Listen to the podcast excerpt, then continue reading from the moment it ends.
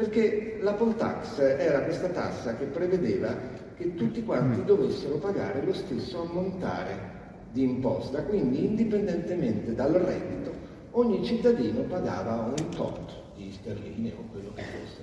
Quindi per i ricchi era un'inezia, per i poveri era tantissimo.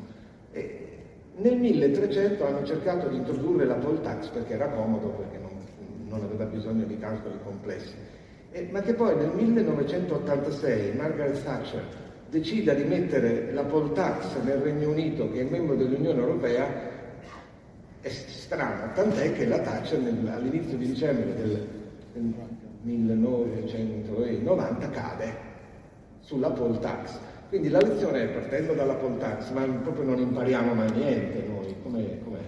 Beh, come dire, ci sono stati dei primi ministri inglesi che studiavano la storia, eh? Diciamo che ecco, eh, eh, anche loro hanno avuto le loro traversie, non basta studiare la storia per cavarsela, però Winston Churchill, eh, come dire, studiava la storia e scriveva libri di storia ed era anche molto convinto. Ha vinto il Nobel per la... E ha vinto il premio Nobel per dire eravamo nella guerra fredda, lì è stata una marchetta francamente il premio Nobel a, Churchill, però ogni tanto si fanno queste no, cose. No, la seconda guerra mondiale di Churchill. No, è un libro importantissimo, poderoso, cioè, è un libro. Sì, una raccolta, sei volumi credo, sì. Eh, la cosa più interessante sono i dispacci. Vabbè, quindi divaghiamo, non dobbiamo parlare di Churchill. Anche se... Torniamo a... Anche se devo dire su questo fatto della storia eh, eh, la Thatcher probabilmente, la signora Thatcher la storia la studiava un po' meno, perché effettivamente questa cosa della poll tax per tradizione in Inghilterra è stato un problema per i governi. Beh, l'Inghilterra è il paese do, che più di tutti ha conservato nei, de, per dei secoli l'idea che il re per imporre delle tasse deve chiedere il permesso. Eh. Guardate che questa è una cosa su cui di nuovo la nostra immagine tradizionale del Medioevo andrebbe tutta rivista, perché il Medioevo, certo che c'erano forme di tassazione, tassazione indiretta soprattutto, cioè come dire, come le nostre accise sulla benzina, no? Tu fai il pieno e non ti accorgi che stai pagando delle tasse. Ecco, questo c'era. E ovviamente i signori locali e i contadini riuscivano a estorcere in tanti modi dei contributi, ma il re alla testa del regno tutti nel Medioevo davano per scontato che deve vivere del suo. Non può mica venire a chiedere soldi a noi. Il re possiede grandi proprietà terriere e deve vivere di quello.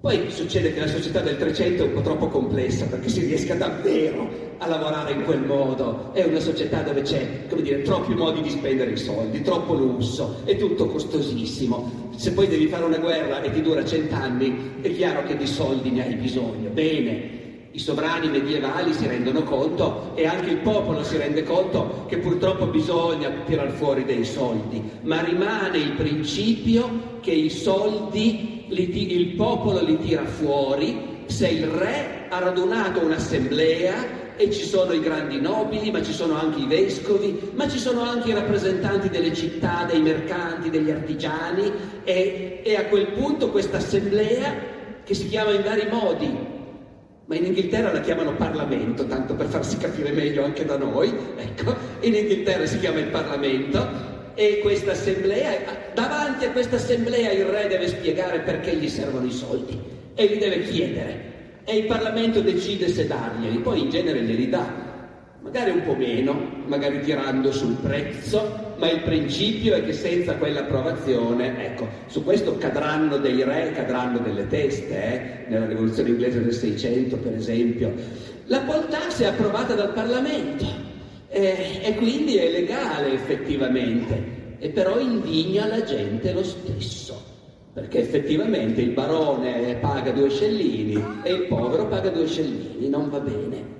Ed è allora che appunto salta fuori anche qualche parroco. La differenza rispetto alla Francia, in Francia non abbiamo, nella rivolta della Jacquerie di cui parlavamo prima, testimonianze dirette di una partecipazione del clero, anche se ci sarà stato, eh, perché i parroci in campagna di solito erano abbastanza solidali con la loro comunità. In Inghilterra ci sono testimonianze precise, c'erano da tempo in Inghilterra parroci che ragionavano appunto sulla disuguaglianza, sulla disuguaglianza tra il nobile e, e il contadino, magari addirittura asservito, quindi con obblighi più pesanti ancora, e che dicevano, certo ci sono i nobili e ci sono i servi, E al tempo di Adamo ed Eva dove erano i nobili e i servi? E allora se non l'ha creata Dio questa differenza, perché ce la dobbiamo tenere? Infatti c'era il problema del selvaggio, troverete in questa rivolta in inglese, la rivolta dei, dei, dei peasants, dei, dei, contadini, ma non solo, troverete dei personaggi che hanno dei nomi da cowboy. Uno dei leader, uno dei leader si chiama Watt Tyler, che sembra uno che è uscito da un film western, e, e dà un po' il senso di quello che era eh, l'anima conflittuale che c'era nel, nel carattere di un paese come l'Inghilterra, quella che è il Regno Unito, basata senza Costituzione, con una Costituzione molto molto antica e diversa dalle nostre, che ci porta all'ultima delle, delle quattro eh, eh, rivolte che tu racconti, che a un certo punto hai detto che forse quella che ti piace di più sarà che è successa qui eh, nel, a due passi da Torino, che è, che è la rivolta dei Tuchini. I Tuchini il nome, secondo me si può partire dal nome, da quello che tutti pensano che significhi e che in realtà non è. Eh beh, è di nuovo la stessa storia, perché eh, anzi, appunto, prima parlavo del, del, fatto che il nome Ciompi non bisogna dare per scontato che fosse una parola di uso corrente, sembra proprio che l'abbiano inventato per l'occasione. Così come questa storia che Jacques Bonhomme era il soprannome dei contadini, io non ho trovato nessuna fonte che mi dica che era così, ma appena scoppia questa rivolta di massa dei contadini francesi, tutti cominciano a chiamarli gli Jacques eh, e gli Jacques sono qua, gli Jacques sono là, sono arrivati là, sono arrivati fin laggiù, gli Jacques stanno andando a Parigi, gli Jacques hanno fatto questo, ecco. E poi dopo a posteriori qualcuno dice ma perché li chiamiamo gli Jacques? Ma perché il capo si chiamava Jacques, ma in realtà non lo sappiamo. E questi tucchini è la stessa cosa. Mm, chi di voi è canavesano? Alzi la mano ce n'è un certo numero, eh, allora eh, nel canavese tuttora c'è una certa memoria, del resto anche il carnevale di Ivrea è, è, legato, anche se in modo leggendario, a questa rivolta trecentesca dei Tuchini. E chi sono i Tuchini? I ribelli che si rivoltano. Eh, è un nome che gli viene appiccicato. Lì sono appunto anche lì comunità contadine, anche città più robuste, eh, non so, Cornier per dire, eh, comunità dove ci sono contadini, ma anche artigiani, commercianti, il parroco, eh, che si ribellano di nuovo contro i signori, contro il feudatario, si dice no? al carnevale di Ivrea probabilmente, anche lì il malvagio feudatario. Eh, I signori che legalmente esercitano il potere, però magari pretendono un po' troppo e quando tirano troppo la corda, quelli che finora pagavano cominciano a chiedersi se sia proprio giusto, no? Ecco. E di colpo, quando scoppia questa rivolta, nelle testimonianze dell'epoca ci si dice, ah, ci sono i tucchini, ci sono i tucchini. E poi dopo ovviamente ci si è chiesti, ma cosa vorrà mai dire? E, e qui in Piemonte hanno detto, ma sì, eh, tutti insieme, no? Tutti per uno. Eh, peccato che li chiamano i tucchini, perché nella Francia del Sud, nella lingua, nella lingua d'Oca, nei decenni precedenti c'erano state delle rivolte che si chiamavano le rivolte dei tucchini. E quindi lì è un riflesso condizionato. Quando scoppia la rivolta anche qua, la reazione delle autorità è di dire, ah vedi, ce li abbiamo anche qua i tocchini adesso. Eh, e in Francia perché li chiamavano i tocchini? Tuchien. Ah, ma si capisce, ammazzavano i cani. Tuchien. E anche lì sono quelle etimologie inventate perché ci dà un fastidio tremendo non sapere come nascono queste parole, però sono tutte inventate e noi non sappiamo come nascono queste parole. Senti, ma è rimasto qualche cosa di questa insurrezione dei Tuchini? È rimasto qualcosa in Piemonte, nel, nel, nel sangue dei piemontesi, nel DNA, nelle nostre abitudini? Siamo, siete, siamo un po' eredi di questa roba? Ma allora, eh, come dire, beh, al di là del fatto che appunto mh, nei siti dei comuni canavesani di questo si parla e c'è, non so se c'è ancora, ma qualche anno fa c'era, eh, sul sito del comune di Agliè, eh, i quali abitanti di Agliè non parteciparono alla rivolta e sul sito del comune il comune si scusa. No, non ha partecipato, eh. ma al di là di quello no, c'è una cosa che non è tanto questione del carattere ovviamente piemontese, ma della realtà strutturale. Se andate a vedere i paesi che si sono rivoltati a quell'epoca, sono tutti paesini molto piccoli, tutti vicinissimi uno all'altro. Nel canavese è particolarmente vistosa questa cosa, che però c'è in tutto il Piemonte, anche, nella, in, anche, in, Liguria, anche nella Lombardia più vicina a noi è così, eh, non è una cosa solo piemontese, ma in altre parti d'Italia non è così. Di avere questo popolamento per piccoli villaggi, anche piccolissimi, ma molto vicini uno all'altro, il cronista dell'epoca Pietro Azzario, che era un notaio di Novara, che racconta appunto le guerre fra i nobili del Canavese, che sono state poi una delle cause della rivolta dei, degli abitanti, perché questi nobili erano troppi, erano poveri, e quindi erano sempre in competizione fra loro per estorcere qualcosa di più ai sudditi. No? Il notaio Pietro Azzario racconta in particolare che questa cosa accadde, eh, la, la, prima scintilla della rivolta tra il, il, borgo di Montalenghe e il castello di, accidenti adesso non mi ricordo più quale, ma lì a due passi, che dice erano così vicini che nessuno in quel villaggio poteva pisciare senza che dal castello lo vedessero. E oggi sono due comuni diversi, due comuni con la loro giunta, la loro amministrazione, il loro territorio comunale. Quel che voglio dire è che tutta l'Italia è abitata nelle campagne, ma non dappertutto, con una, una rete di piccolissimi paesi, ognuno dei quali è riuscito a rimanere un comune indipendente. Sapete che in Italia ci sono in tutto circa 8.000 comuni, di cui 1200 sono in Piemonte. Vi rendete conto della proporzione? In Toscana ce n'è 300 di comuni, grosso modo. Eh, proprio per uno sviluppo diverso. In Piemonte le comunità contadine non sono state schiacciate dalla potenza di una grande città, come è successo in Toscana con la potenza di Firenze, per esempio, o in Emilia con la potenza di Bologna, di Modena. In, Italia, in Piemonte la cultura contadina è rimasta più forte è più forte proprio in senso politico e quindi nessun potere statale ha mai spinto le cose fino a dire questi comuni sono troppo piccoli, unifichiamoli, no, ecco, eh, cose che invece in passato succedevano, distruggendo le autonomie quando erano troppo capillari. Da noi questa tradizione di autonomie estremamente capillari, siamo in 50, però siamo un comune e vogliamo continuare a essere un comune, questa cosa è una caratteristica del tessuto piemontese, senz'altro. E su questo ci ritorniamo. Allora, abbiamo messo le carte sul tavolo, abbiamo raccontato qual è il messaggio del libro e siamo volati fra una insurrezione e l'altra.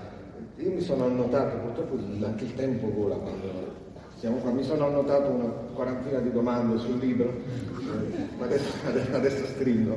Però eh, eh, la prima cosa che volevo chiederti è è questa. Da storico, qual è la qualità della documentazione? Quanto sono bui gli anni del Trecento? E, e, soprattutto mi ha colpito il fatto che la maggior parte dei, dei cronisti siano anonimi. Eh, mi sono dato una risposta, ma sono convinto che la tua è migliore. Allora, beh no, per il 300 le fonti sono abbondantissime.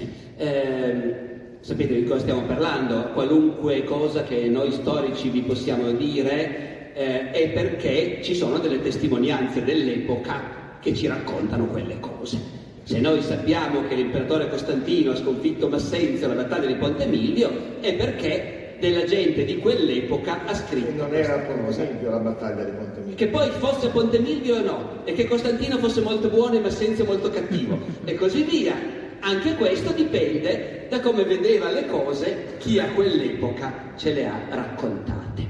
Quello che nessuno ci ha raccontato non lo possiamo sapere. Certo c'è un'eccezione grossa, noi abbiamo anche testimonianze materiali, gli archeologi tirano fuori eh, non solo oggetti ma l'intero impianto degli abitati, quindi anche dalle testimonianze materiali noi possiamo imparare molte cose, eh, ma dove non ci sono testimonianze noi le cose non le sappiamo. E in linea di massima si può dire che le testimonianze sono scarsissime per tutta l'antichità e anche quando poi il mondo romano crolla e ci sono le invasioni barbariche continuano a essere scarsissime. Non direi addirittura di meno, eh? Cioè con le invasioni barbariche si tocca con mano un impoverimento di quel mondo eh, però, però, anche sotto l'impero romano le testimonianze erano pochissime, secoli e secoli di storia e noi abbiamo, abbiamo Tito Livio, abbiamo Tacito, Cassiodione, Ammiano Marcellino, ma è, voglio dire secoli e secoli di storia di un impero. Se voi fate il confronto con quanti libri abbiamo noi oggi, no, ecco, per cui sappiamo poco.